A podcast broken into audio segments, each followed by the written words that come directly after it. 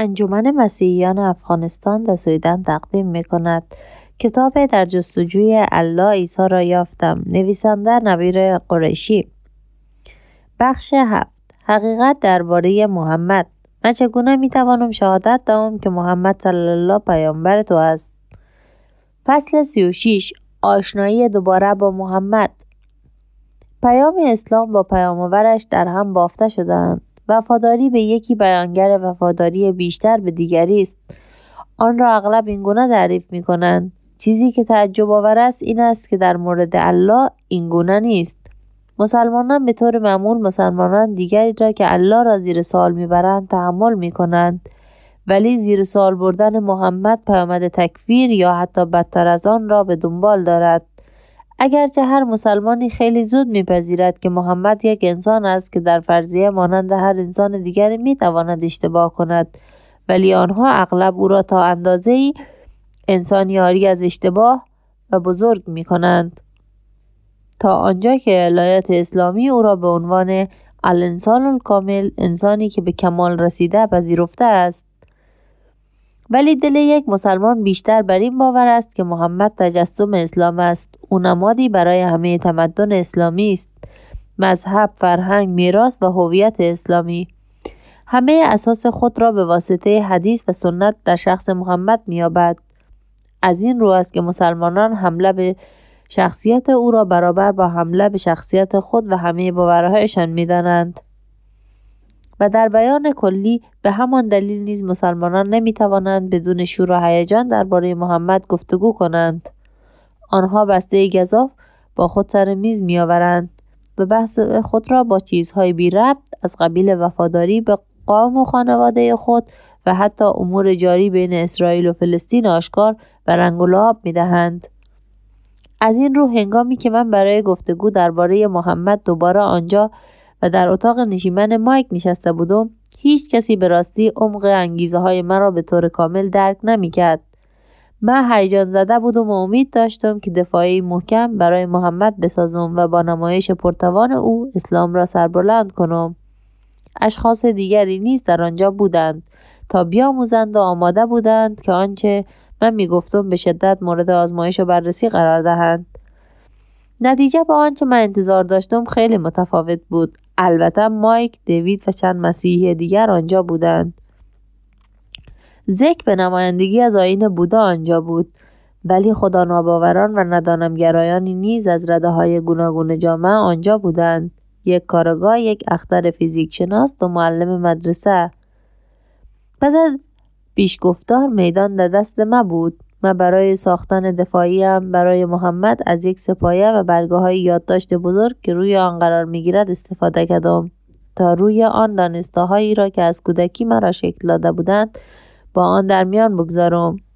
نتیجه گفتارهای من توصیفی از اسلام و تاریخ اسلامی بود که مسلمانان اغلب در تلاش برای ساختن پلهای ارتباطی و به دست آوردن احتمال گرویدن چند نفری به اسلام با غیر مسلمانان در غرب در میان گذاشتند. بزرگترین نگرانی در میان نیمی از مسلمانان غرب پس از 11 سپتامبر دور کردن خود از تصویر خشونتبار اسلام بود و این به ویژه در مورد من به عنوان یک مسلمان احمدی درست بود. من با تاکید بر اینکه اسلام دین صلح و آرامش است و اینکه محمد بخشنده ترین و صلحجوترین انسان تاریخ است شروع کردم. به همه اطمینان دادم که حمله به مرکز تجارت جهانی و پنتاگون نماینگر اسلام نیست. و برای اینکه منظور خود را خوب جا بندازم سخن کوتاهی را که به تازگی از یک امام شنیده بودم بازگو کردم. توریست هایی که آن هواپیما را در 11 سپتامبر رو بودند اسلام را نیز رو بودند. برای همه توضیح دادم که ریشه واژه اسلام در عربی در واقع همان واژه است که به معنی صلح و آشتی می باشد و زندگی محمد نماینگر آن است من داستان تحرم محمد در روز فتح مکه را بازگو کردم. هنگامی که او مکیان را با وجود رفتار وحشتناک ایشان با مسلمانان بخشید و جنگ های دیگر محمد را نیز مطرح کردم با تاکید گفت که همه آنها جنگ های دفاعی بودند. به خدا به گونه معجزه آسا در آنها مداخله کرده بود. تا مور تایید الهی خود را بر محمد بزند. من سپس از راه دیگری های خود را ارائه دادم مانند درک و آگاهی معجزه آسای محمد از علم. این گامی مرسوم در میان مدافعان اسلام بود. من استدلال می‌کردم که محمد درباره دانشهایی مانند رویان شناسی، ستاره شناسی، زمین شناسی آگاهی داشت. و تنها در صورتی می توانست به این دانش رسیده باشد که خدا بر او آشکار کرده باشد. و این دوباره نشان می‌داد که محمد از سوی الله مبارک شده و پیامبری حقیقی بود. یکی دیگرش شیوه مرسوم دعوت به اسلام در میان مدافعان اسلام ساختن پلهای ارتباطی با کتاب مقدس بود. آنها همزمان با اشاره به کتاب مقدس این استدلال را پیش می بردند که اسلام نقطه پایان پیام عهد جدید است. برای به انجام رساندن این هدف من به دو متن از کتاب مقدس یکی از عهد عتیق و یکی از عهد جدید به عنوان پیشگویی درباره محمد اشاره کردم. اولین متن تاسیس 18 18 بود که درباره آمدن پیامبری مانند موسی سخن می‌گوید. من استدلال کردم که این پیامبر باید محمد باشد. زیرا عیسی به هیچ وجه مانند موسی نبود سپس به یوحنا 16 12 13 اشاره کردم استدلال معی بود که عیسی در اینجا وعده آمدن تسلید دهنده و مشورت دهنده ای را پس از زمان خودش می دهد که مردم را به سوی حقیقت راهنمایی خواهد کرد. این مد باید محمد باشد زیرا هیچ شخصیت دینی برجسته ای جز محمد پس از عیسی به میان نیامده. من در ادامه مطرح کردم که اسلام پیام نهایی بود و اینکه محمد نیامده بود تا یهودیت و مسیحیت را از میان بردارد بلکه آمده بود تا آنها را تقویت و به سوی خدای یگانه و حقیقی راهنمایی کند. پیام محمد که آمیخته است از چشمی به چشمی که گویای عدالت موسی و رخساره دیگرت را به سوی او برگردان که گویای رحمت عیسی می باشد پیام نهایی برای همه بشریت و قلب اسلام است. به دنبال این نکته آخر روشن کردم که مسلمانان همان خدای را میپرستند که یهودیان و مسیحیان میپرستند.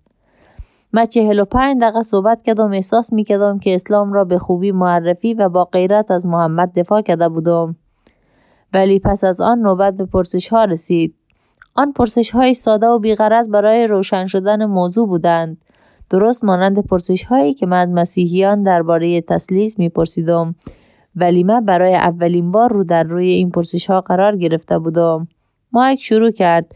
نبیل یک سوال از تو دارم. من شنیدم که اسلام با شمشیر گسترش یافت ولی تو می‌گویی که جنگ های محمد تنها دفاعی بودند. می توانی به من بگویی چرا دیدگاه تو درست تر است؟ این سوال خیلی متحول بود. پس من به سرعت پاسخ دادم. قرآن می‌گوید لا اکراه فی الدین.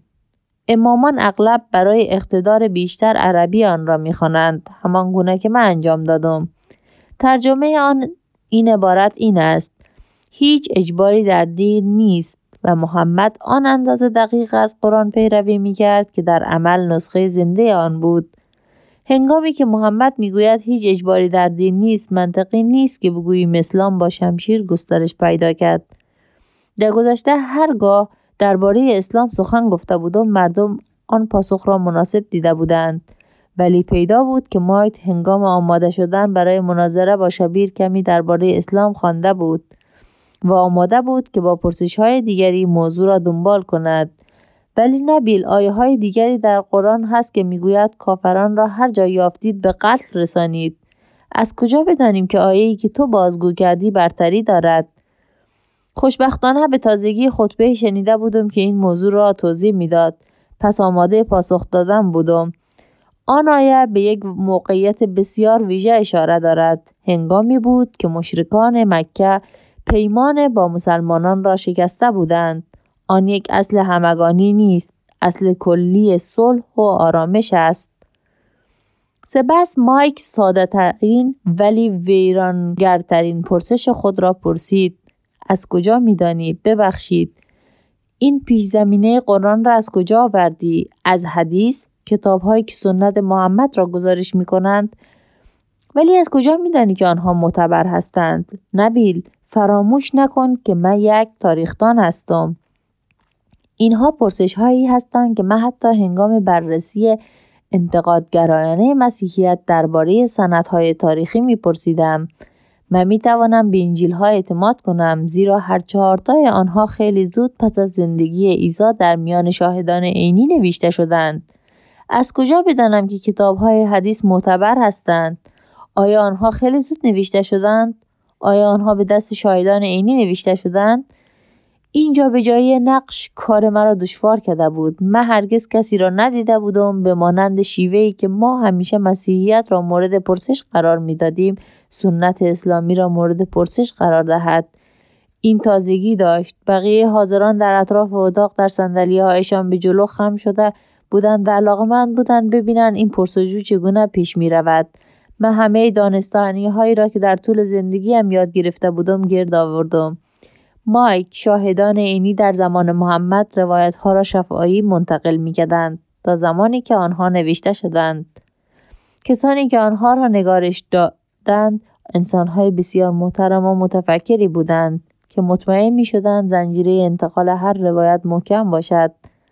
از آن رو ما می توانیم به حدیث ها اعتماد کنیم. آن بهترین پاسخی بود که داشتم ولی مایک قانع شد. می‌فهمم چه می‌گویی ولی از کجا بدانیم نبیل؟ آنها در نهایت چه زمانی گردآوری شدند؟ با تجدید قوا برای طوفان انتقالی که می‌دانستم در راه است پاسخ دادم پیرامون دویست تا دویست و پنجاه سال پس از محمد. در یک آن کسانی که در اتاق بودند همه با هم در سندلی هایشان عقب نشستند و به پشت تکیه کردند.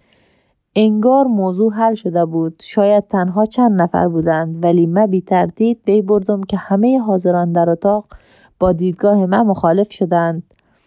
مایک نکتهش را آماده کرده بود و در حالی که همه تلاش خود را می‌کرد پاسخ مرا بیارزش نکند با لحنی آرام گفت نبیل دویست و پنجاه سال فاصله تا هنگامی که روایت ها نوشته شوند زمان زیادی است. در آن فاصله زمانی افسانه های زیادی خود به خود رشد خواهند کرد تبهکاران بسیاری تبهکارتر و قهرمانان بسیاری قهرمانتر می شوند. حقیقت های زشت فراموش می شوند و داستان های دور از واقعیت بسیاری ساخته می شوند. من گفته های مایک را درک می کدم ولی او داشت اقتدار را در فرهنگ ما پایین می آورد و این کم و بیش توهین آمیز بود. مایک به چه حقی امامان بزرگ به گذشته همچون امام بخاری و امام مسلم را زیر سوال می برد؟ آیا این گفته او دلالت بر این داشت که کسانی که سنت را سینه به سینه نقل کرده بودند شخصیت های بزرگی همچون حضرت عایشه و حضرت علی قابل اعتماد نبودند؟ تجدید قفا برای توفان مایک داشت اعتبار مسلمانان صدر اسلام را مورد تردید قرار می‌داد و آن ایده به اندازه برای مسلمانان بیگانه است که حتی هرگز مطرح نمی شود. پرسش های او برای من بسیار تکان دهنده بود. مایک تو کسانی را که زیر سوال می‌بری نمی‌شناسی آنها مردان و زنان بزرگ بسیار خردمند و وفادار بودند از پرهیزکاری و پاکی شخصیت آنهاست که حدیث ها اعتبار میابند تو درست می‌گویی نبیل دیوید به میان آمد. مایک این اشخاص را نمی‌شناسد ولی چیزی که او می‌گوید این است که تو نیز نمی‌شناسی. این منبع خیلی دیر پدید آمدند و هیچ راه مطمئنی برای سنجش شخصیت کسانی که روایت ها را سینه به سینه نقل کردن در دست نیست. مایک سرش را تکان داد. نه اگرچه نکته درستی است ولی نکته من این نیست. من می‌گویم حتی اگر محترمترین و پاکنیتترین انسان ها نیز این سنت ها را نوشته باشند ولی هنوز انسان هستند. مردم داستان ها را در طول زمان بزرگ می کنند به ویژه اگر نسل به نسل از سر منشأ دور شده باشد این امر به ویژه در مورد روایت هایی که به چهرهای مهم برای هویت فرهنگی مردم مربوط می شوند. درست است. همان گونه که محمد برای مسلمانان اولیه مهم بود تنها مشکل این است که ما نمی توانیم از میزان درستی این روایت ها مطمئن شویم دیوید و مایک به تبادل نظر با یکدیگر ادامه دادند و به زودی صداهای دیگران نیز یکی پس از دیگری به این گفتگو افزوده شد و بیشتر نکته های گوناگونی را که من مطرح کرده بودم کاوش می کدند. مسیحیان حاضر در اتاق گویا بیشتر در بحث شرکت می کدند. به ویژه هنگامی که پیشگویی درباره محمد در کتاب مقدس را به چالش می گرفتند. استدلال آنها این بود که من جنبه های مهم آیه را که بازگو کرده بودم کنار میگذاشتم مانند این واقعیت که در تصنیه کسی که خواهد آمد یک اسرائیلی خواهد بود و اینکه در انجیل یوحنا تسلی دهنده دارای هویت روح القدس است. از سوی دیگر ندانمگرایان و ذکر بیشتر تماشاگر بودند ولی چند پرسش درباره محمد و علم پرسیدند و با اشاره به اینکه دانش رویان و ستاره شناسی در زمان محمد ناشناخته بودند آن ایده را به چالش گرفتند. ولی من به راستی نمی توانستم به نقطه نظرهای آنان فکر کنم. چنان ذهنم درگیر پرسش های اول شده بود که حالت دفاعی به خود گرفته بودم و نمی توانستم بیشتر از آن حرفهایی را که گفتم می‌شد در ذهنم جای دهم. در واقع آن شب هیچ چیزی در دیدگاه من تغییر نکرد. تنها یک چیز برایم مهم بود و بیش از اندازه هم مهم بود. من نتوانسته بودم هیچ گرایشی در ذهن یا دل یک نفر از آنها به سوی اسلام ایجاد کنم. همه شور آمادگی و دفاعهای ما بیفایده بود. جدا از دست نیافتن به هدفم در واقع من با احساس شکست از آنجا دور شدم. چرا من نتوانستم از محمد دفاع کنم؟ مردی که نیاز به هیچ دفاعی ندارد. چرا در گفتگوهایم هیچ پیشرفتی به دست نیاوردم؟ تا پایان روز دوستانم مرا متقاعد کردند که باید برای دریافت حقیقت درباره محمد با دقت بیشتری به بررسی بپردازم. چیزی که شگفت انگیز بود این است که آنها بدون گفتن هیچ چیز خاصی درباره شخصیت یا کارهای محمد این کار را کردند چه برسد به اینکه چیز منفی بگویند که مرا به گرفتن حالت دفاعی وادارد. و تصمیم گرفتم با دیدی نقدگرایانه و داشتن این پرسش در ذهنم که از کجا بدانیم از ابتدا به بررسی محمد بپردازم. ما توافق کردیم که ما بیش از سخن گفتن درباره قرآن برای گفتگوی دیگر درباره محمد به یکی دیگر از نشست های گروه رویا بازگردم. ولی آن گفتگوها هرگز روی نداد. آنچه من درباره محمد آموختم برنامه های بسیاری را از سر راه برداشت.